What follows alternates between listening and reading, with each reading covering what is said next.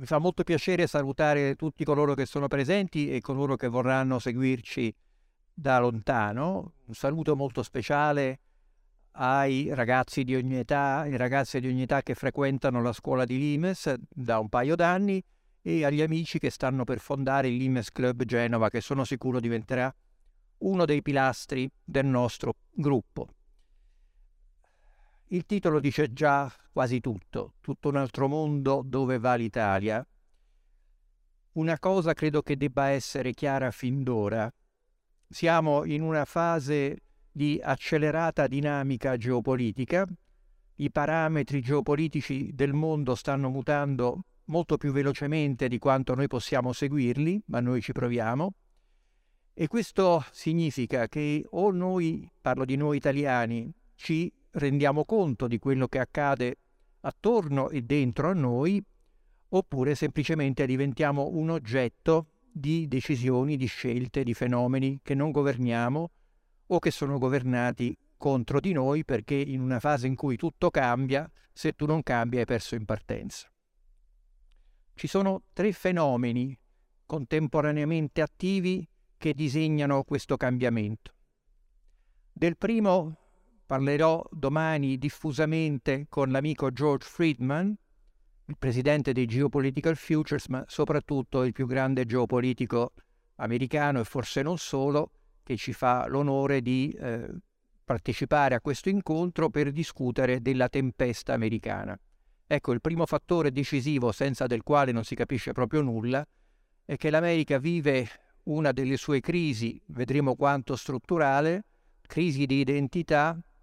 crisi che fa parlare a qualcuno in America di Stati disuniti, di nuova guerra civile, sono probabilmente delle esagerazioni, ma rendono l'idea di che cosa sta cambiando nel paese finora numero uno del mondo e che tale immagina di restare ancora molto a lungo. E poi due fenomeni che noi conosciamo invece molto da vicino. L'effetto del virus, che è stato purtroppo un effetto fisico, per molte persone che non sono con noi, ma è stato anche e soprattutto per chi è qui un effetto psicologico, un effetto mentale, quello che all'Imes abbiamo chiamato l'altro virus, che ha cambiato le nostre abitudini di vita, temo per un lungo periodo, ci ha reso tutti un po' più emotivi e asociali e un po' più chiusi su noi stessi e eh, ha cambiato anche il modo di guardarci intorno nel mondo e l'altro che viviamo in maniera meno diretta ma partecipata è quella che noi all'Imes abbiamo chiamato la guerra grande, e cioè lo scontro che avviene contemporaneamente fra le tre principali potenze, gli Stati Uniti, la Cina e la Russia, con un epicentro armato, quello dell'Ucraina, su cui già chi era collegato prima ha visto le carte eh, molto dettagliate che produciamo su questa guerra, e poi lo scontro maggiore che si profila invece nell'oriente del pianeta, ma che ci interessa tutti da vicino, che è quello fra Stati Uniti e Cina. Questa è una carta che conoscete molto bene perché ci introduce alla quarta e molto negletta dimensione di questo scontro che noi vediamo sempre un po' eh, come parte di una vicenda quasi di casa, americani, russi, ci conosciamo, ma questa idea del mondo ci fa capire come i cambiamenti siano di carattere globale e che noi siamo solamente una piccola parte, noi italiani e noi europei. Questa carta, come abbiamo visto varie volte, bipartisce il mondo fra un'area più eh, ordinata e tranquilla e un'area molto caotica dove si concentrano i conflitti. E una cosa che noi non dobbiamo fare è guardare a questo mondo diviso in cui eh, la minoranza, voglio ricordarlo, siamo noi perché su questo pianeta siamo, come adesso illustrerò, ormai 8 miliardi e il resto del mondo cosiddetto, cioè quello di Caoslandia, sono più o meno 7 miliardi. Dicevo, quello che noi non dobbiamo fare è guardare questo mondo come fa eh, un signore che si chiama Joseph Borrell, che eh, di mestiere fa l'alto rappresentante della politica estera europea, cioè di qualcosa che non esiste, e ciò eh, lo rende quello che potremmo chiamare un disoccupato organizzato. Eh, dice Borrell, sì, l'Europa è un giardino, abbiamo costruito un giardino, tutto funziona. È la migliore combinazione di politica libera, di eh, prosperità economica e di coesione sociale che l'umanità abbia mai creato. Le t- tre cose insieme. Il resto del mondo, la parola resto dice già tutto, non è esattamente un giardino. La gran parte del resto del mondo è una giungla e la giungla può invadere il giardino. Ecco, se cominciamo così andiamo decisamente a sbattere, o meglio la giungla ci viene addosso e si producono le condizioni per il tutt'altro mondo che sta nascendo mentre noi parliamo e discutiamo, quello disegnato dalla guerra grande, vedete il collegamento che si è creato eh, non esattamente simpatetico tra Stati Uniti, Russia e Cina, con i due grandi teatri di guerra, quello centrato sull'Ucraina e quell'altro che per fortuna è ancora virtuale ma potenzialmente molto più importante in Estremo Oriente nei mari cinesi, e eh, con una buona parte del mondo, appunto il cosiddetto resto del mondo, che subisce le conseguenze di questa guerra grande così come le subiamo noi. Questo per ricordare a noi stessi quanti siamo e soprattutto come siamo evoluti nel tempo. Ecco, noi siamo, come potete notare, quella parte più bassa, estremamente ridotta di queste fasce che ci danno le proporzioni demografiche del pianeta per continente. A partire dalla metà del secolo scorso fino alla fine di questo, noi notiamo come vi sia una tendenza forte alla crescita in quello che eh, il nostro amico Borrell chiama il resto del mondo, la giungla, con un'Africa che sta raddoppiando in questi anni la popolazione che aveva dieci anni fa, con l'Asia che raggiungerà un picco verso la metà del secolo e comincerà poi forse a decrescere. Non assisterò a questo fenomeno, ma ve lo annuncio. E poi eh, noi, diciamo, nella fascia un pochino meno eh, demograficamente rilevante insieme al Nord America a costruire eh, quella che è effettivamente la parte che è possibile definire resto del mondo. Queste sono le tabelle perché è meglio sempre osservare i numeri di che cosa stiamo parlando.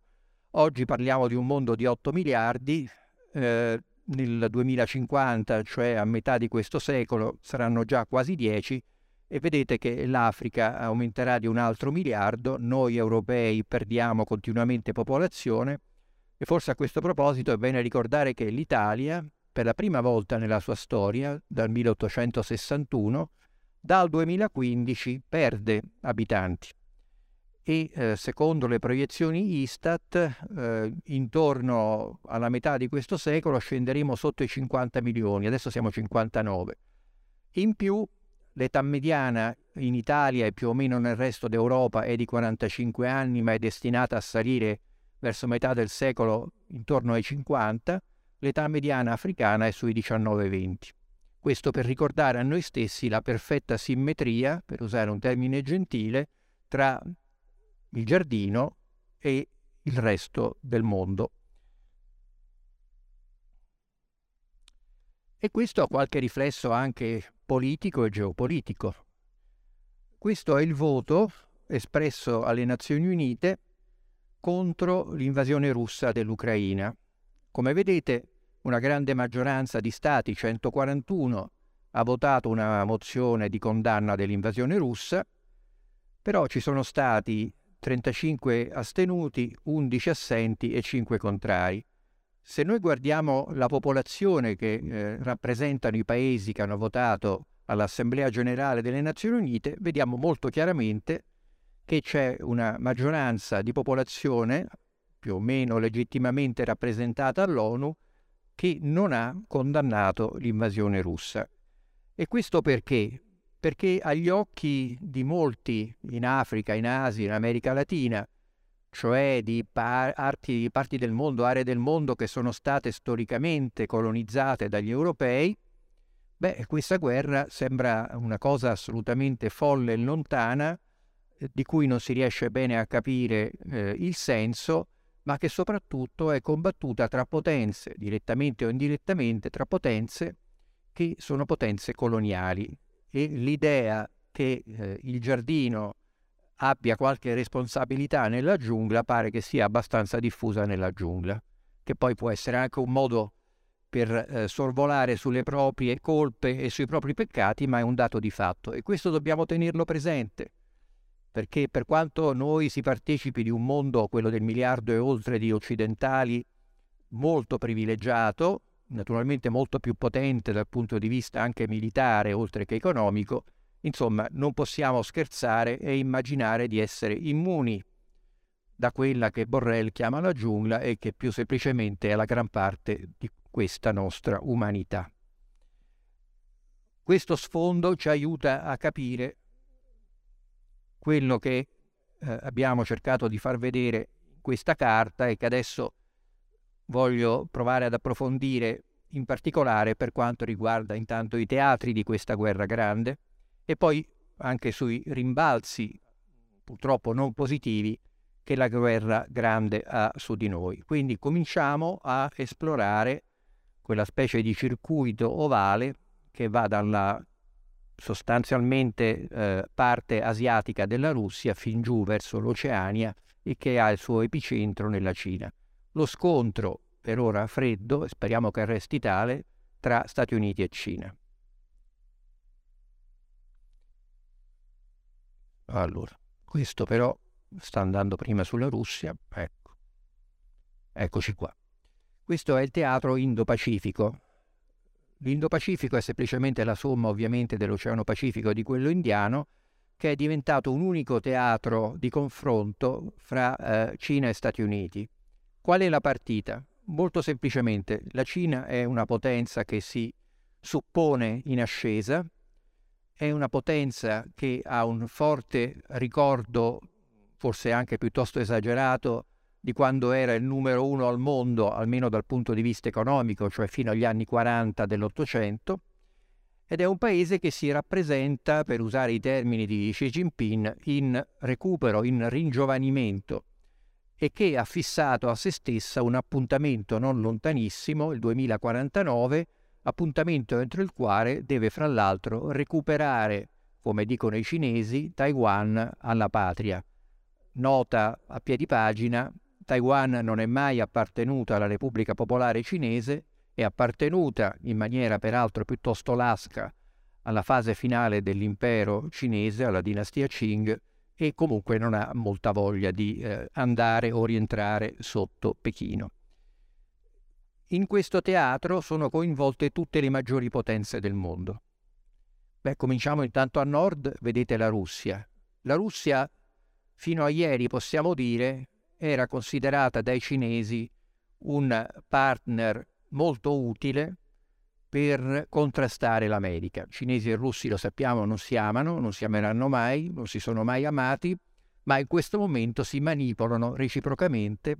perché hanno entrambi lo stesso obiettivo, rovesciare l'ordine basato sull'egemonia americana.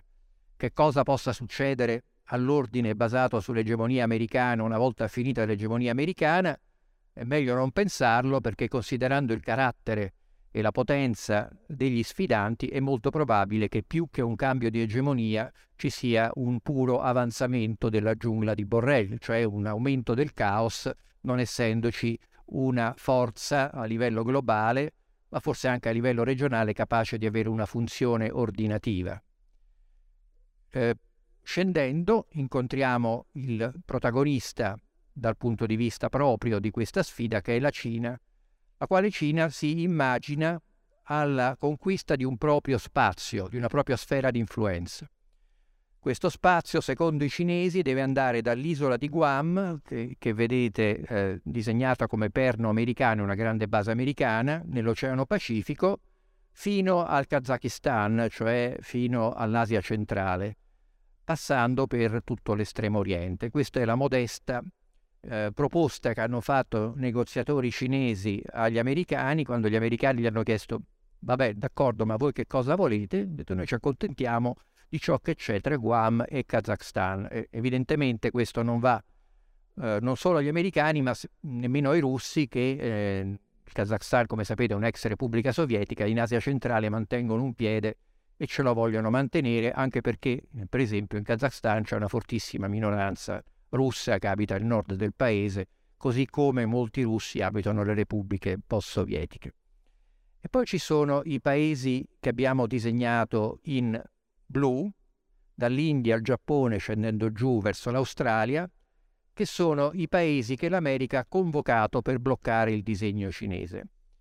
Ci servite, mettetevi con noi, che vi proteggiamo, vi garantiamo, dobbiamo contenere insieme la pressione cinese.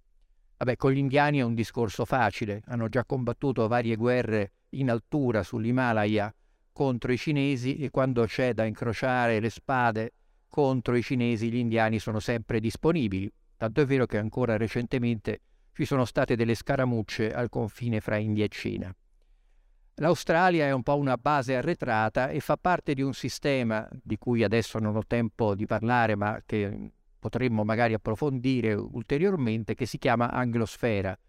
Cioè, che cos'è l'anglosfera? È un sistema centrato su cinque paesi, l'Inghilterra, ovviamente il Regno Unito, gli Stati Uniti d'America, il Canada, l'Australia la Nuova Zelanda. Sono i cinque paesi che hanno formato il sistema Five Eyes, cinque occhi, non so perché si rappresentano orbi, eh, quindi dovrebbero essere dieci, ma hanno rinunciato a cinque, e questi cinque occhi sono gli occhi dell'intelligence, quelli che cercano di capire come va il mondo e di intervenirvi a protezione di interessi che considerano comuni. Questa anglosfera, che è una sorta di rete eh, informale eh, molto potente, è impegnata in prima linea nel contenimento della Cina. E poi c'è un paese, il Giappone, eh, di cui sentiremo parlare sempre di più. Nella carta disegnata da Laura Canali, murale, che vedete, eh, potrete rivedere uscendo sulla destra, abbiamo indicato tre paesi da tenere d'occhio in questa fase di cambiamento. Uno è la Polonia, non tanto lontano da noi e mi ci soffermerò. Il secondo è la Turchia, anch'esso non proprio lontano, anzi ce l'abbiamo davanti allo stretto di Sicilia perché ormai i turchi sono a Tripoli, e il terzo è il Giappone. Il Giappone è il paese che ha avuto il nefasto privilegio di essere l'unico paese a essere bombardato con le armi atomiche nel 1945, da allora è stato pacificato e introdotto con le buone o con le cattive nella sfera di influenza americana, nella quale ha fatto una meravigliosa vita di crescita economica e industriale, addirittura intorno agli anni Ottanta del secolo scorso c'era chi immaginava che il Giappone dovesse superare l'America, ma soprattutto il Giappone è molto preoccupato della crescita della Cina, uso un eufemismo, perché ce l'ha accanto e perché il Giappone non ha mai completamente rinunciato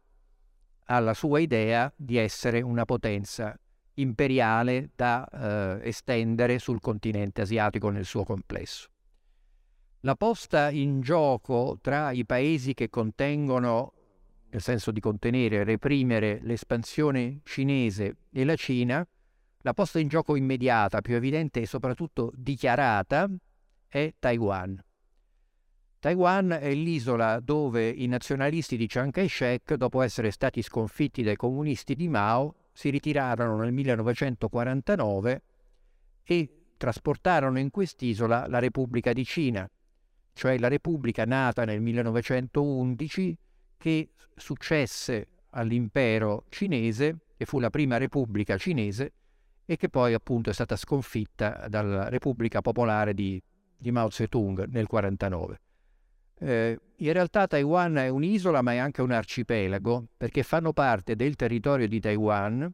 anche quei, eh, quelle isole, quegli isolotti e quei piccoli arcipelaghi che vedete segnati con i numeri 2, 3, 4 e 5 a ridosso eh, della eh, costa cinese, eh, insomma praticamente tra eh, Quemoy e la Cina eh, c'è veramente un tiro di fionda in senso stretto, quindi è pensabile, per esempio, che i cinesi possano a un certo punto iniziare una invasione eh, della Repubblica di Cina di Taiwan anche attraverso questi isolotti. Ma quello che ci interessa di più rispetto a quello che dicevo prima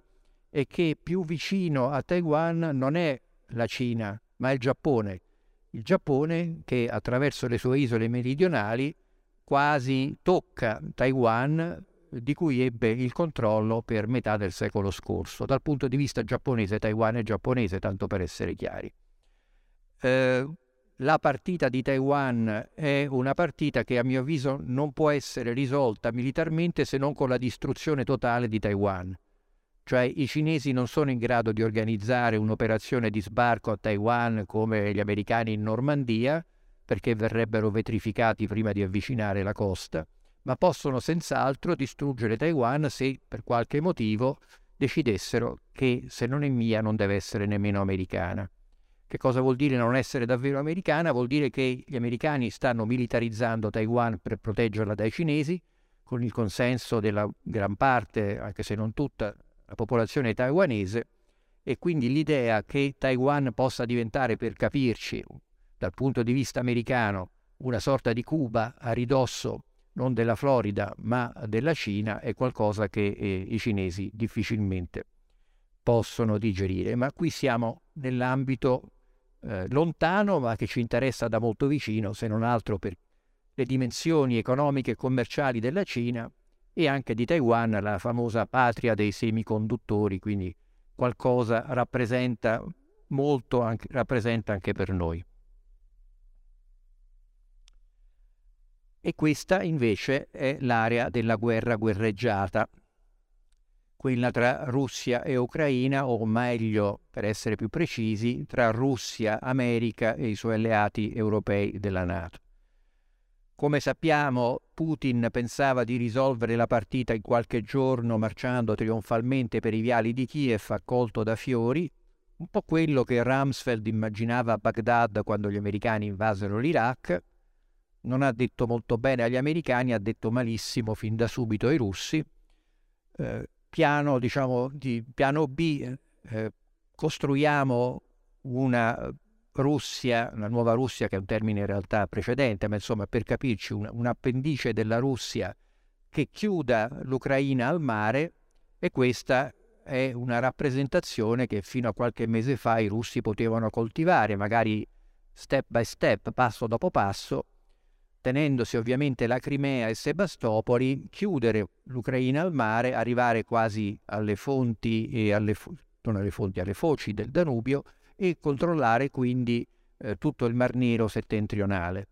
Eh, questa operazione non funziona, oggi i russi sono sulla difensiva, come vi è stato spiegato anche dalle carte, da quello che ci è stato detto da Mirko Mussetti prima, la Russia oggi è in una condizione eh, molto difficile, tanto che i russi stanno cominciando a costruire una specie di linea Maginot russa e sappiamo che la linea Maginot è una linea, diciamo, perdente,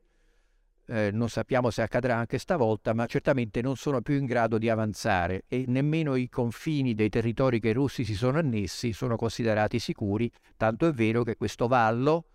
queste difese, sono apportate ben dentro i territori che teoricamente sono russi e quindi lasciano fuori un pezzo di Russia. Questo per dirvi come la resistenza ucraina, la controffensiva ucraina, supportata dalle armi, dai consiglieri, dagli addestratori e quant'altro, occidentali, anche italiani, abbia funzionato e abbia respinto quello che fino a ieri era gloriosamente definito il secondo più potente esercito del mondo. Attenzione, non è che la Russia abbia schierato qui il fiorfiore delle sue armi, ha schierato soprattutto ceceni, eh, la mitica Wagner che è un club privato che però sta diventando sempre più importante in Russia di combattenti non gratuiti per la causa russa. Eh, delle truppe russe molte venivano eh, dall'estremo oriente, ma questa è, una caratteristica che i russi si possono permettere grazie alla loro profondità strategica. Ma insomma, non è questo il punto, il punto è che la Russia ha 6.000 bombe atomiche e quindi c'è sempre questo incubo, questo ricatto che eh, un paese così vasto, eh, dotato di risorse, ma soprattutto dotato di 6.000 bombe atomiche, può esercitare sul resto del mondo, Stati Uniti compresi. Ma quello che mi preme ricordare è che noi siamo toccati da questa guerra sì, certamente per il fatto che stiamo mandando armi. E qui vi rimando all'incontro che eh, avremo domenica pomeriggio con il capo delle nostre forze armate, con l'ammiraglio Giuseppe Cavo Dragone,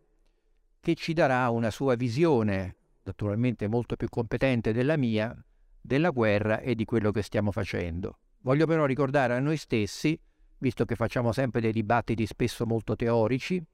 che noi stiamo inviando un bel po' di armi ai eh, nostri amici ucraini e però siamo anche l'unico paese al mondo che fornisce l'Ucraina di, di armi senza dire quali sono. E questo ci dà un'idea di come, quantomeno, la classe politica, il governo, rappresenta il popolo cui si rivolge, cioè gente a cui non si può raccontare le cose come stanno, perché se noi sapessimo che cosa stiamo mandando, beh, prima di tutto cadrebbe il governo e in secondo luogo ci sarebbe qualche problema probabilmente di ordine pubblico. Attenzione, non stiamo mandando armi atomiche, questo lo posso garantire. Però c'è un effetto immediato che noi eh, stiamo soffrendo eh, di questa guerra e che sono le sanzioni, le famose sanzioni. Che cosa sono le sanzioni? Sono delle misure di carattere economico e finanziario deputate a fare cambiare idea e atteggiamento al nemico. Parola nemico già ci fa rabbrividire, diciamo alla Russia che ci considera ostile. Il problema delle sanzioni è che normalmente nella storia umana non funzionano, o meglio, semmai funzionano a favore dei sanzionati e contro i sanzionatori. Temo, sottolineo temo perché non ne ho affatto la certezza, che questo caso non farà eccezione e comunque non sta facendo eccezione. Questa, questo grafico, l'ho ripreso da fonte direi abbastanza sicura dal punto di vista del rapporto alla guerra, cioè il New York Times, eh, ci dà un'idea di come è cambiato dopo le sanzioni e delle controsanzioni russe il volume degli scambi commerciali tra la Russia e alcuni paesi piuttosto importanti e vedete che eh, la Russia è riuscita a compensare le sanzioni, direi in una maniera che molti dei sanzionatori non si attendevano. Addirittura eh, alcuni paesi, anche paesi che sono contro la Russia, che hanno partecipato del sistema di, nazio- di sanzioni, hanno guadagnato nel volume degli scambi con la Russia. Poi ci sono quelli un po' più eh, immediatamente eh, interessati come l'India che addirittura ha triplicato, eh, la Turchia che si sta muovendo con straordinaria abilità fra due sedie riuscendo a non cadere in mezzo, la Cina che per quanto sia rimasta quantomeno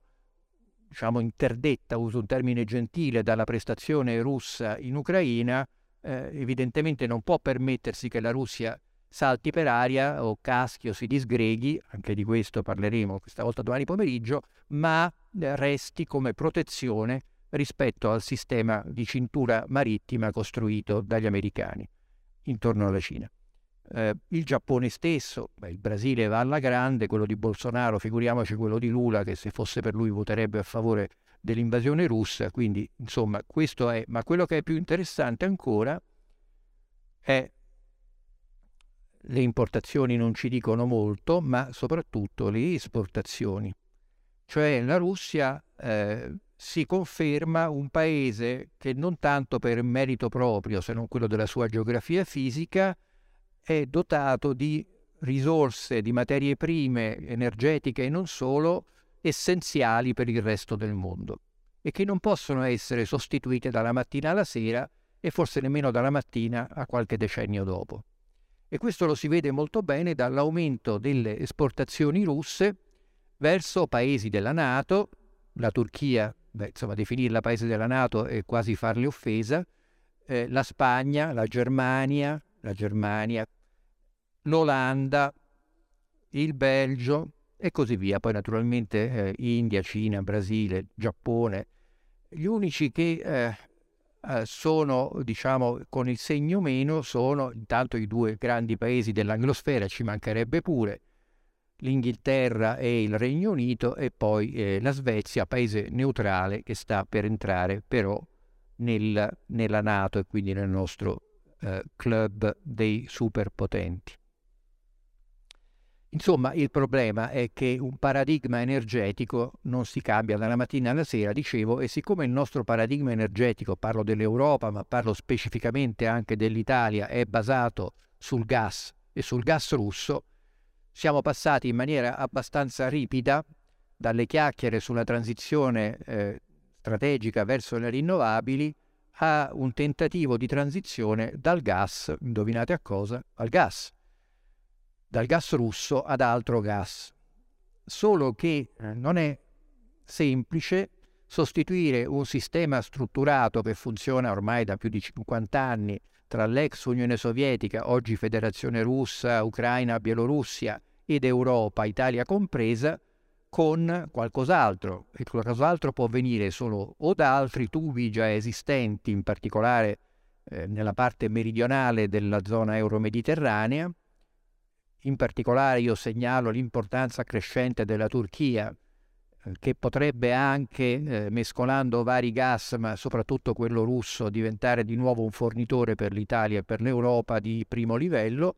E poi abbiamo scommesso molto sul gas algerino e forse se la Libia si dà una calmata potremmo anche puntare di più su quello libico, ma certamente siamo molto lontani dalla possibilità di eh, pareggiare le perdite che subiamo sul fronte eh, dei tubi, prima di tutto dei tubi provenienti dalla Russia, prima di tutto perché c'è una questione di prezzo, cioè il gas che abbiamo importato dall'Unione Sovietica prima e dalla Russia poi aveva un certo grado di prezzo che eh, per il momento ce lo possiamo dimenticare. Sì, certamente sta leggermente diminuendo il prezzo del gas, ma soprattutto per il fatto che ne consumiamo di meno. Quindi per la più banale legge della domanda e dell'offerta, questa diminuzione di prezzo è eh, comprensibile. Ma il, il gas che dovrebbe arrivarci da questi paesi o addirittura, come preferiscono gli americani, attraverso il sistema della rigassificazione del gas liquido portato per nave a prezzi di ben altro eh, livello. Ma quello che ci interessa di più è il carattere strategico di questa partita. Perché se c'è un obiettivo che gli americani hanno posto a se stessi in questo scontro indiretto ma non troppo con la Russia, è quello di staccare gli europei dai russi, così come i russi da quando esistono cercano di, stappar, di staccare gli europei dagli americani. E come stacchi gli europei dai russi? Eh beh, togliendo il tubo di connessione che ci permette finora di godere, di, ci, ci, permetteva finora di godere di una certa sicurezza energetica, il gas via tubo eh, dalla Russia. Segnalo anche, perché eh, poi bisogna anche togliersi il cappello non solo davanti alla resistenza ucraina, ma anche davanti all'abilità eh, strategica e tattica ucraina, che l'Ucraina continua a importare gas russo. E quindi eh, questo vi dà l'idea di come eh, sia una innanzitutto una risorsa strategica e una risorsa che può essere utilizzata come mezzo di pressione o di non pressione in questa guerra. Ma la cosa più importante è soprattutto la fine dell'interdipendenza tra Europa e Russia e tra Europa e Germania che eh,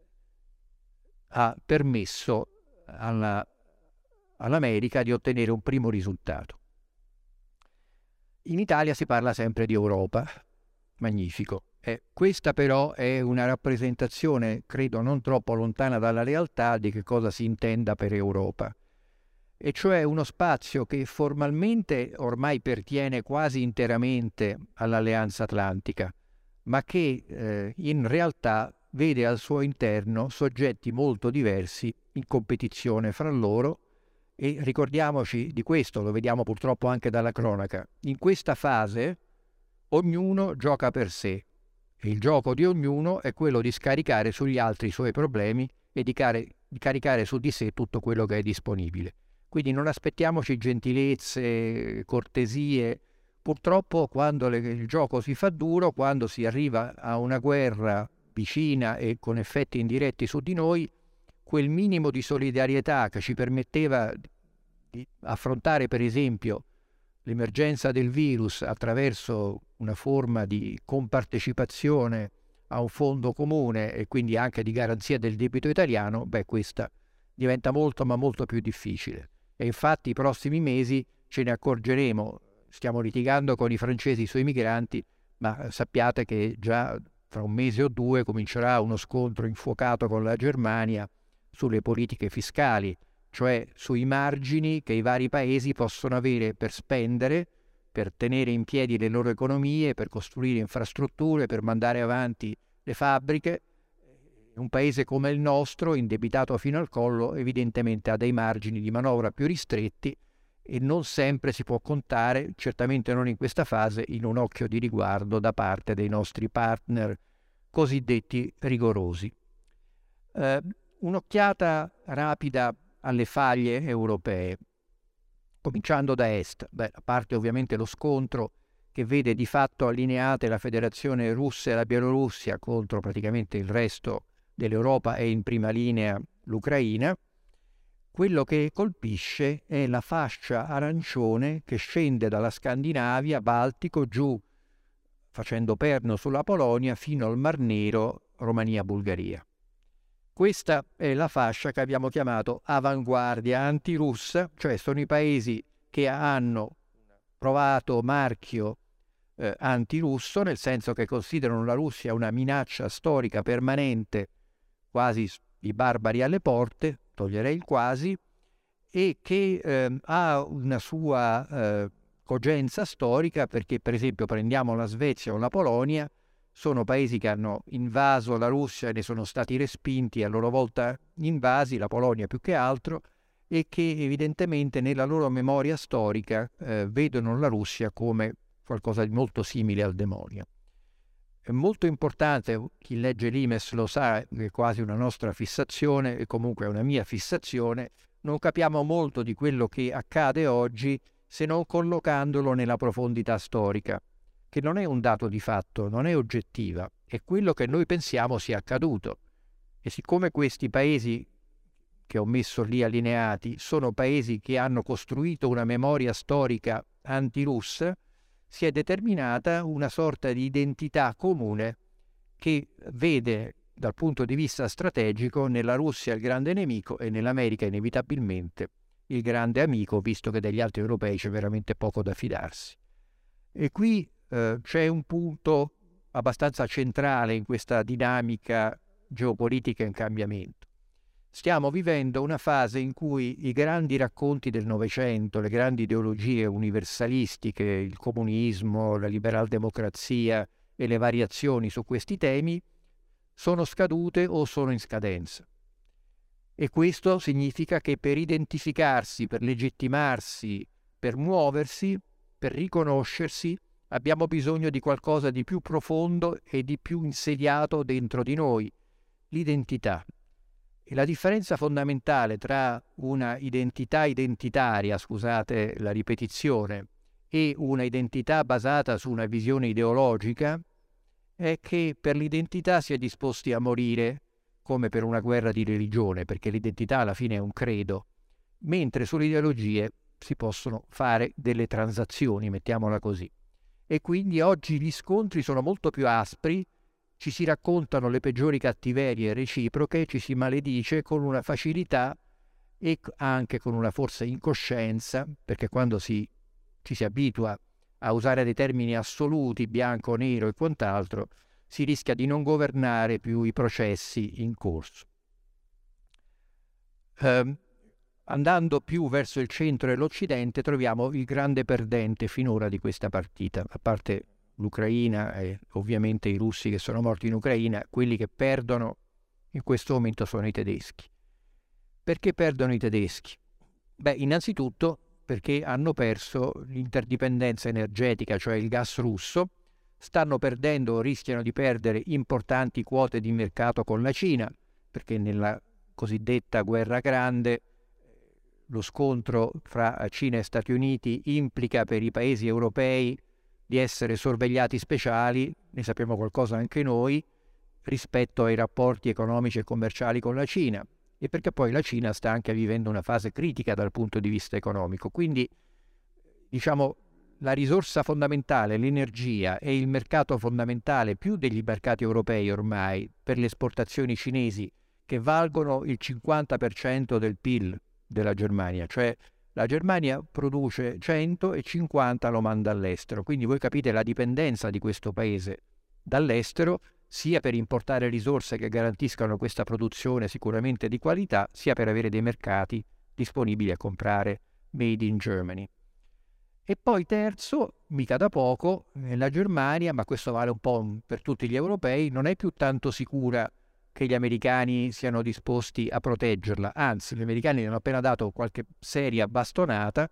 come per esempio quella di avere lavorato per la, eh, attraverso le sanzioni, lasciamo stare il sabotaggio del gasdotto su cui lascio la parola ai complottisti, ma le sanzioni erano soprattutto mirate a interrompere le comunicazioni o quantomeno limitare le comunicazioni euro-russe, ma più specificamente germano-russe.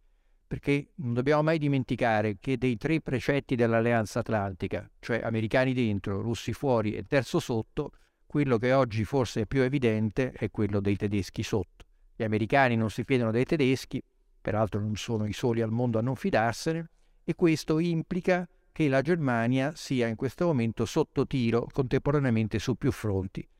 E purtroppo quando la Germania è sotto tiro su più fronti, in genere non ha una capacità di eh, analisi e risposta immediata e va un po' a tentoni. Però fra questi tentoni segnalo il fatto che tre giorni dopo l'invasione russa, il cancelliere Scholz, non decisamente un Bismarck, si presenta in Parlamento e dichiara che la Germania sta riarmando con un fondo di 100 miliardi per poi aggiungere noi siamo la prima potenza economica d'Europa, è logico che lo si sia anche dal punto di vista militare, non fa una grinza. Altro punto importante, tutti riarmano intorno a noi, perché questa guerra ha dimostrato, primo, che c'è un pericolo russo, vedremo poi quanto consistente, per il momento hanno beccato tante di quelle mazzate che non penso abbiano molte voglie e capacità di andare oltre, ma è da considerare. E poi anche eh, abbiamo visto che eh, gli americani non vogliono impegnarsi direttamente sul territorio europeo, anche se l'Ucraina di fatto è un paese armato, sostenuto, finanziato soprattutto dall'America e dall'Inghilterra, ma anche da altri paesi occidentali, quindi di fatto è già più che dentro la Nato, è molto più atlantico della gran parte dei paesi atlantici. E però eh, sappiamo che gli americani non hanno eh, nessuna intenzione di scendere in campo in Europa e non siamo nemmeno sicuri che la famosa garanzia dell'articolo 5 dell'Alleanza Atlantica, che come tutti gli articoli di tutti i trattati può essere interpretato in modi perfettamente opposti, e noi l'abbiamo interpretato come se ci attacca qualcuno l'America ci protegge, ecco questa scontata idea che abbiamo pigramente coltivato, che io spero sia vera, ma mi permetto di dubitarne così come ne dubitano molti, ecco questa idea è entrata in crisi e quindi dobbiamo difenderci da soli. Ecco, questa guerra ha dimostrato che gli eserciti europei praticamente non dico non esistono, ma quasi. Intanto abbiamo devoluto una parte non modesta dei nostri arsenali all'Ucraina, che oggi è probabilmente un paese che è il più militarmente efficiente nel nostro continente. Poi perché i nostri eserciti erano stati costruiti per fare le famose missioni di pace, che poi erano spesso delle piccole guerre, che non implicavano degli impegni di lungo periodo. Quindi, tanto per farla breve, semplicemente non abbiamo munizioni. Si parla tanto di sistemi d'arma, ma sì, ma poi che ci metti dentro i sistemi d'arma se non c'è niente? Questo vale per l'Italia, ma vale anche per una grande potenza, relativamente grande potenza militare in Europa che è la Francia. Della Germania non parliamo, però ci rassicurano gli amici tedeschi, calma che diventeremo una potenza militare. E qui torno, eh, no, prima di tornare sulla Polonia, un'ultima considerazione. Il quadrilatero che in maniera, un momento di ottimismo folle, abbiamo eh, disegnato tra Roma, Berlino, Parigi e Madrid. Eh, voi sapete che Italia e Francia per la prima volta nella storia hanno firmato un accordo bilaterale che si chiama Trattato del Quirinale, che è stato festeggiato con frecce tricolori sul cielo di Roma un anno fa e che eh, in queste ore sta producendo o sta contemplando uno scontro all'arma bianca tra il governo di Roma e quello di Parigi. Però esiste, come fra pochi giorni faremo un trattato analogo con la Germania e così come c'è un trattato in corso tra Spagna e Francia, oltre che quello storico tra Parigi e Berlino. Però come coloro che frequentano la scuola di Limes sanno molto bene, una cosa sono i trattati e un'altra cosa è la realtà. Pacta non sunt servanda nella gran parte degli eventi storici e questa realtà eh, dobbiamo tenerla presente. Ma malgrado questo, credo, giustificato scetticismo, questi paesi, quale più, quale meno, convergono in una visione che è molto diversa da quella dei paesi arancione, e cioè comunque finisca questa guerra con i russi avremo ancora a che fare ed è meglio avere dei rapporti che coinvolgono la Russia piuttosto che dei rapporti che escludono la Russia. I tedeschi e forse anche qualche italiano aggiungono in un fumetto che non si può leggere nel loro cervelletto, beh poi tanto quando finisce la guerra ricominciamo a commerciare, a importare gas russo. Insomma sono dei paesi che a differenza di molti di quei paesi in arancione non mirano a distruggere la Russia o addirittura a disintegrarla, ma mirano a trovare un nuovo equilibrio in cui la Russia venga punita per l'invasione dell'Ucraina, ma non per questo esclusa dalla carta geografica. Dicevo che uno dei paesi di cui ci occuperemo, dovremo occuparci, piaccia o meno, nel prossimo futuro, è la Polonia e in particolare eh, la Polonia in quanto potenza del Baltico. Questa carta illustra uno degli avvenimenti più importanti del mondo che sta cambiando, e cioè che si è creata intorno a, alla Russia, a San Pietroburgo, una morsa nel Mar Baltico perché Svezia e Finlandia stanno per entrare nella Nato, tutti i paesi baltici, oltre ovviamente alla Polonia, sono presenti e armati in quest'area e questa è vista dall'America la Nato che conta. La Nato che di fatto blocca i russi eh, davanti a San Pietroburgo, città natale di Putin, oltre che capitale degli zar,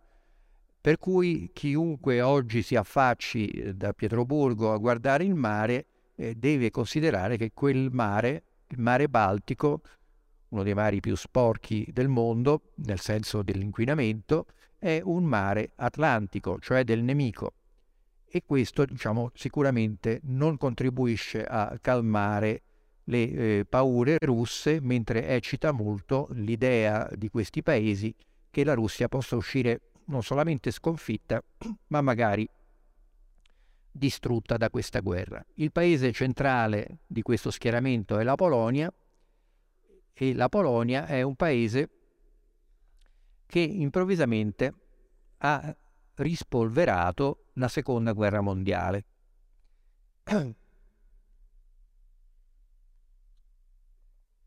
Il 14 settembre Sejm, la Camera Bassa polacca, ha approvato alla quasi unanimità una risoluzione che pretende dalla Germania riparazioni per il disastro che i nazisti hanno provocato invadendo la Polonia nel 1939. Eh, alla fine della guerra ci saranno più di 6 milioni di polacchi uccisi, di cui 3 milioni ebrei, eh, distruzioni enormi e la Polonia pretende esattamente 1300 miliardi di euro dalla Germania a titolo di riparazione di questo evento che ehm, è avvenuto più di 80 anni fa. Questo primo ci riporta a quello che dicevo prima, la storia è attuale, in quei paesi il passato è contemporaneo, specialmente quello che serve a legittimare le proprie rivendicazioni.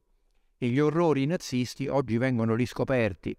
da un governo, quello di Kaczynski, eh, che è il capo eh, del partito di destra radicale oggi al potere a Varsavia,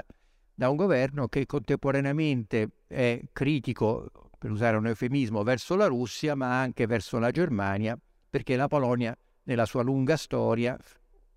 intervallata da decenni e decenni di eh, scomparsa, si è sempre trovata in questa morsa micidiale. E poi non dimentichiamo che questa Polonia è molto diversa di, da quella che esisteva fra le due guerre mondiali, perché alla fine della guerra i russi, o meglio i sovietici, si sono presi un bel pezzo della Polonia orientale e con la collaborazione degli occidentali hanno spostato la Polonia per un pezzo in Germania. In questo modo Stalin, l'Unione Sovietica, si sono garantiti il fatto che tedeschi e polacchi fossero in permanente contrasto e che spettasse ai russi mediare. Anche se, a essere onesti, certo l'idea era di Stalin, ma paradossalmente l'uomo che eh, nella conferenza di Teheran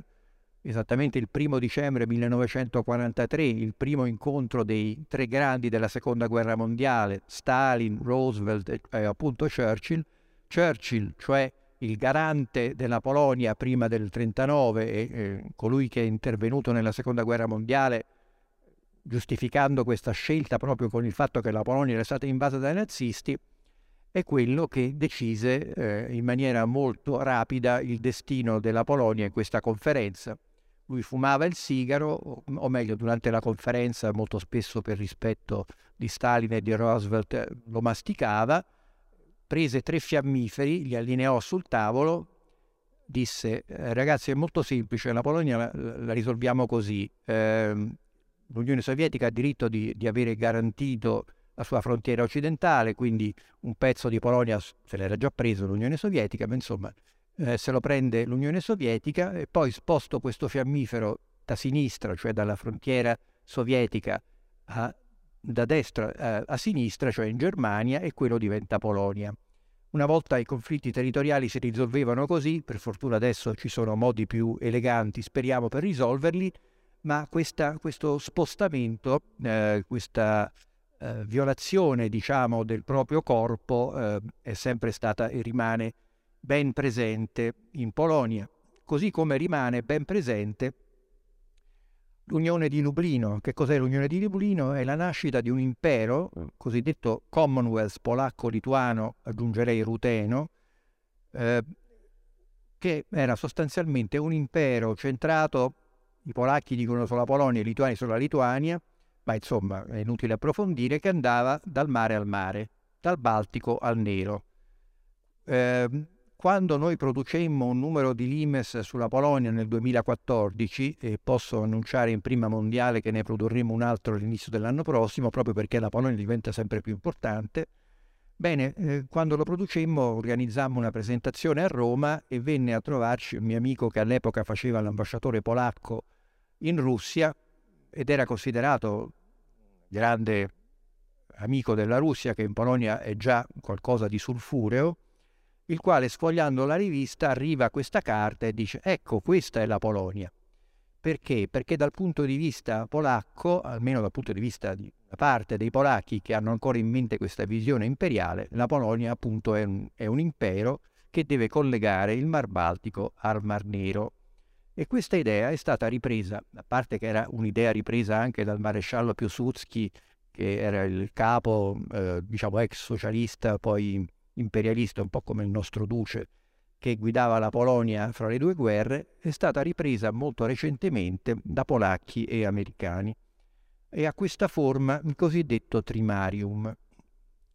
Il trimarium è un progetto che ha ormai più di cinque anni, elaborato da un consigliere del presidente polacco Duda, d'intesa con un think tank americano, con l'Atlantic Council, che mira a strutturare, in funzione evidentemente di contenimento della Russia, lo spazio tra il Baltico e il Nero, tra la Scandinavia e la Turchia. E naturalmente, perché sono tre i mari, anche verso il nostro mare, figuriamoci, l'Adriatico. Uh, questo progetto è centrato sulla Polonia e la Polonia infatti negli ultimi anni, ma aggiungerei negli ultimi mesi, è un paese che sta riarmando alla grande, ancora più velocemente della Germania, e soprattutto sta riarmando nelle teste. Perché? Perché a differenza della Germania, dei tedeschi, che in questi decenni post seconda guerra mondiale, ma soprattutto negli ultimi anni, hanno goduto di un formidabile benessere, sono anche stati visti con una crescente simpatia eh, nel mondo e in Europa e quindi sono vissuti in quella che loro stessi definiscono una sorta di grande Svizzera, che non è l'orologio a cucù, ma insomma un po' ci assomiglia, ecco i polacchi hanno mantenuto una memoria piuttosto corposa dal punto di vista delle loro capacità e delle loro ambizioni militari. Oggi nelle scuole polacche, per esempio, si fanno esercitazioni eh, militari, vengono distribuite pillole in Polonia eh, per in qualche modo difendersi da possibili attacchi nucleari russi e così via. Quindi la Polonia è attrezzata culturalmente molto più della Germania e sta riarmando in vista della costruzione di questa che noi abbiamo chiamato in qualche modo l'antemurale antirusso, la cortina di acciaio. Di acciaio perché probabilmente se le cose non dovessero comporsi in maniera pacifica, ma non mi pare per domani, questa frontiera d'Europa diventerà una frontiera sempre più chiusa e impenetrabile. Tanto è vero che, siccome si parla anche di architettura, eh, i polacchi stanno costruendo barriere fisiche che separano la Polonia dal eh, territorio di Kaliningrad, che è quello che vedete tra Polonia e Lituania in Beggiolino, così come eh, lungo il confine con la Bielorussia presunte fortificazioni o eh, diciamo filo spinato anti-migranti, ma in realtà anti-russi e bielorussi. E siccome la moda dei muri eh, si sta diffondendo, credo che sarà utile, lo dico al reparto cartografico, nei prossimi numeri, allestire una carta dei muri effettivi o, o in costruzione in Europa, il famoso mercato unico nel quale viviamo allegramente. La cosa interessante di questo trimarium è che eh, insomma, i paesi teoricamente dominanti in queste tre aree, cioè Germania sul Baltico, Turchia sul Nero e udite udite Italia sull'Adriatico, non sono i paesi di riferimento dell'America, che invece ha scelto la Polonia per il Baltico, la Romania per il Nero e la Croazia, addirittura la Croazia per l'Adriatico. Beh, allora diciamola tutta, questo più che un trimarium è un bimarium mascherato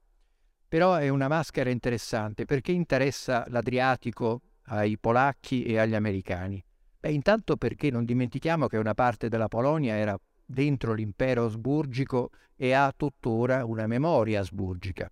Per esempio Papa Wojtyła apparteneva a quella Polonia. Tanto è vero che quando lo andò a trovare la figlia dell'ultimo imperatore di, di Carlo d'Asburgo, la signora Zita, con un gesto che mai nessun papa aveva fatto, la accompagnò all'ascensore e quando Zita chiede, ma Santo Padre, ma sono confusa, ma perché l'ho fatto? Perché mio padre, risponde Voitigua, ha servito suo padre come ufficiale dell'esercito asburgico. Quindi c'è una memoria, adesso ho preso un aneddoto, ma per spiegare c'è una memoria asburgica forte e il porto degli Asburgo indubbiamente era Trieste e ancora oggi a Trieste ne sappiamo qualcosa noi che ogni anno organizziamo là le giornate del mare, eh, Trieste eh, ha questa fortissima memoria asburgica, eh, anche perché diciamo la verità, noi italiani l'abbiamo conquistata, liberata, scegliete voi, ma poi ce ne siamo dimenticati. Chiunque di noi voglia andare dal resto d'Italia verso Trieste eh, deve in qualche modo attrezzarsi per qualche settimana perché è, un pa- è, una sorta di paese esterno anche se formalmente italiano. Però Trieste ha un'altra caratteristica, è il porto delle basi militari americane in Veneto, nel Triveneto, particolare di Vicenza, basi americane che gli americani stanno rafforzando, che non dobbiamo mai dimenticare che noi siamo un paese interno alla sfera di influenza americana,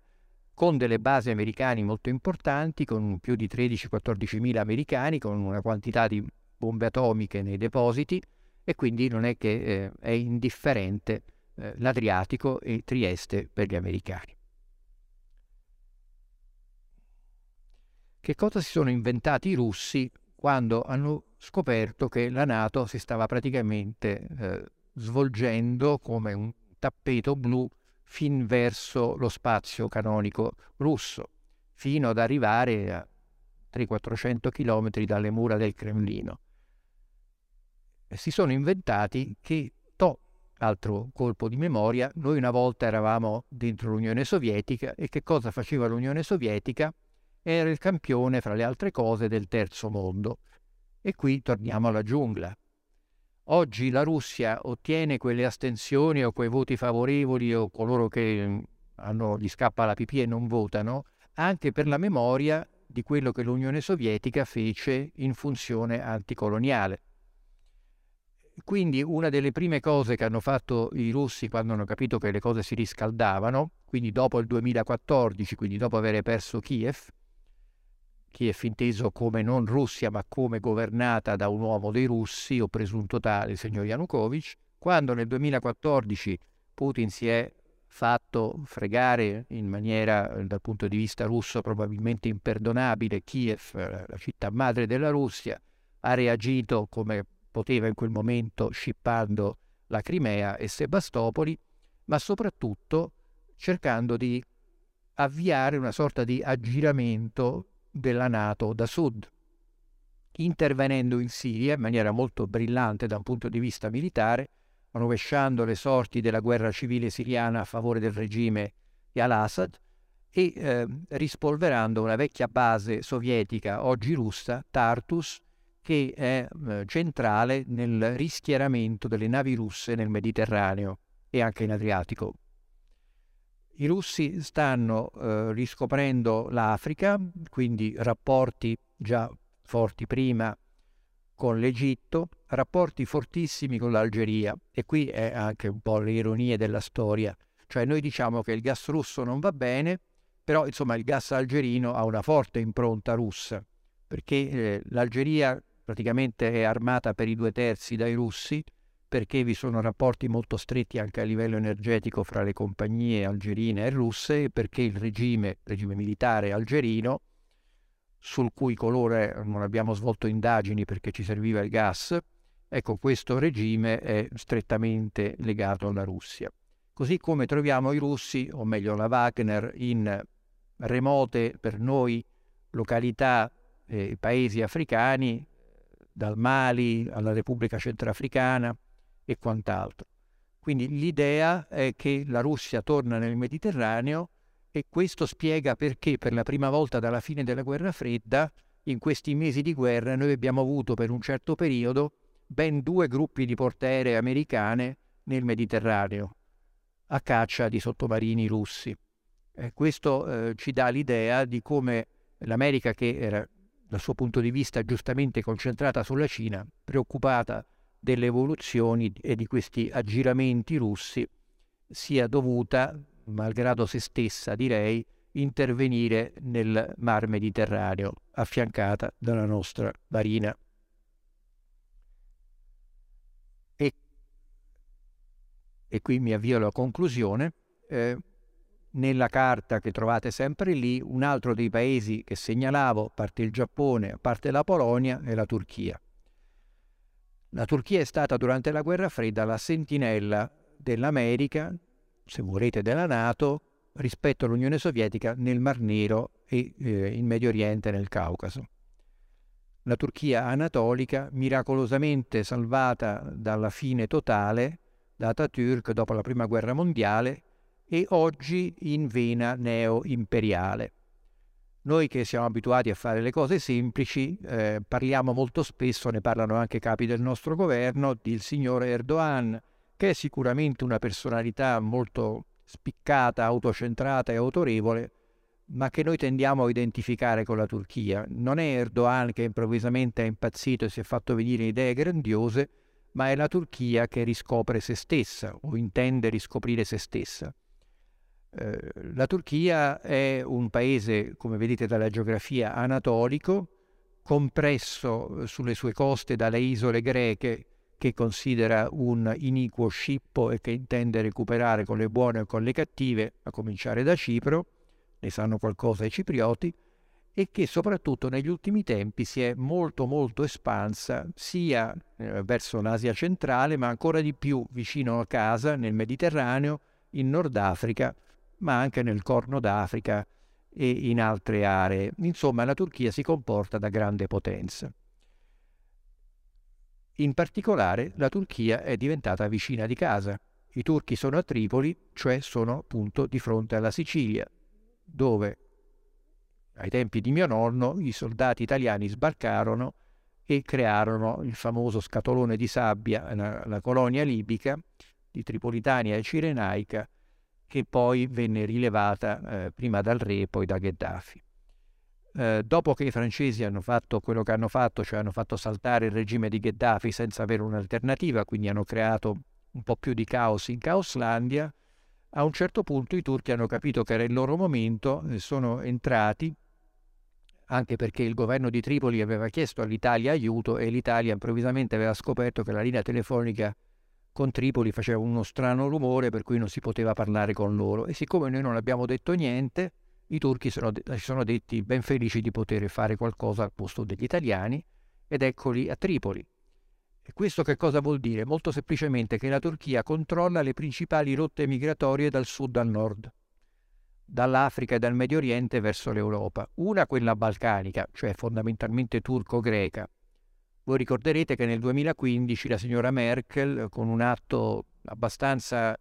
singolare, che probabilmente non aveva discusso nemmeno col marito, decise di aprire le frontiere tedesche a flussi migratori provenienti eh, da, dalla Turchia, dall'area balcanica, fondamentalmente siriani, ma anche afghani, medio orientali e quant'altro. Poi improvvisamente, dopo due settimane,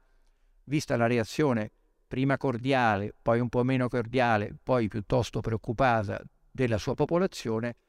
dovette andare con il cappello in mano, no, perché non ce l'ha, ma insomma andare da Erdogan e dirgli quanto ti serve per fermare questi flussi. Io temo che prima o poi la nostra signora eh, Meloni dovrà andare ad Ankara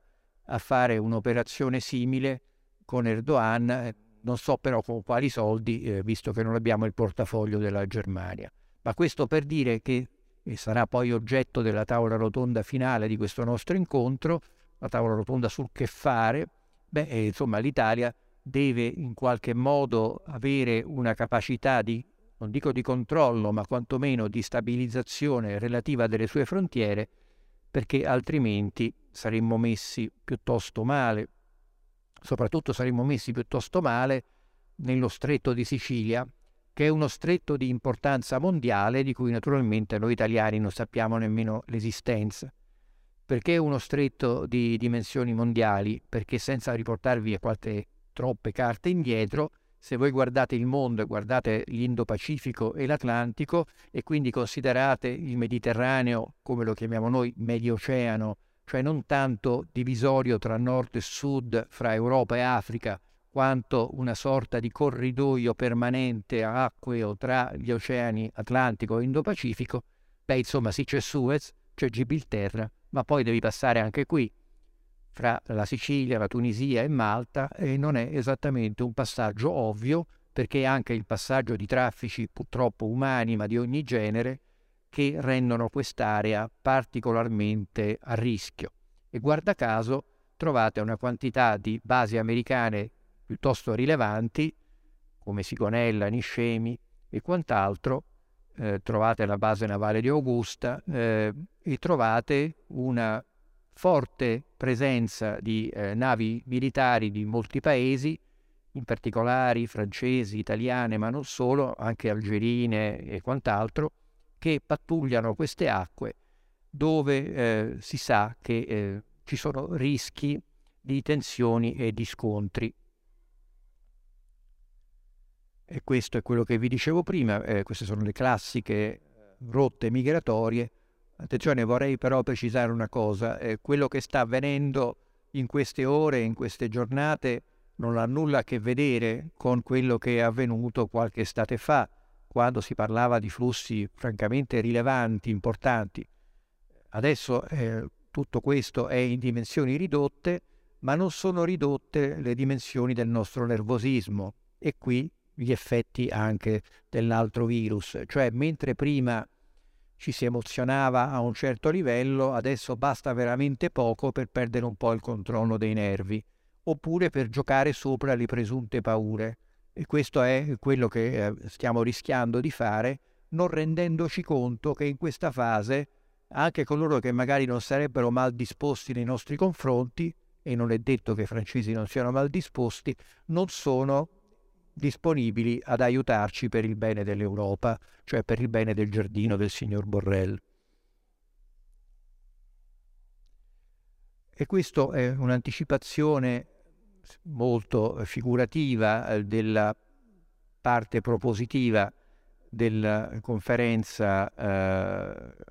che terremo domenica sera in conclusione, quella del che fare. Non voglio anticipare alcune idee perché ci concentreremo non tanto, ancora una volta, sull'analisi di quello che accade, ma su quello che bisogna fare e quindi questo lo rimando a quell'appuntamento. Concludo però segnalando un punto. Noi siamo fra i paesi europei, se non il più indietro, uno dei più indietro nella percezione di ciò che accade. Qualche responsabilità ce l'abbiamo anche noi comunicatori, nel senso che rappresentiamo le cose eh, in un modo,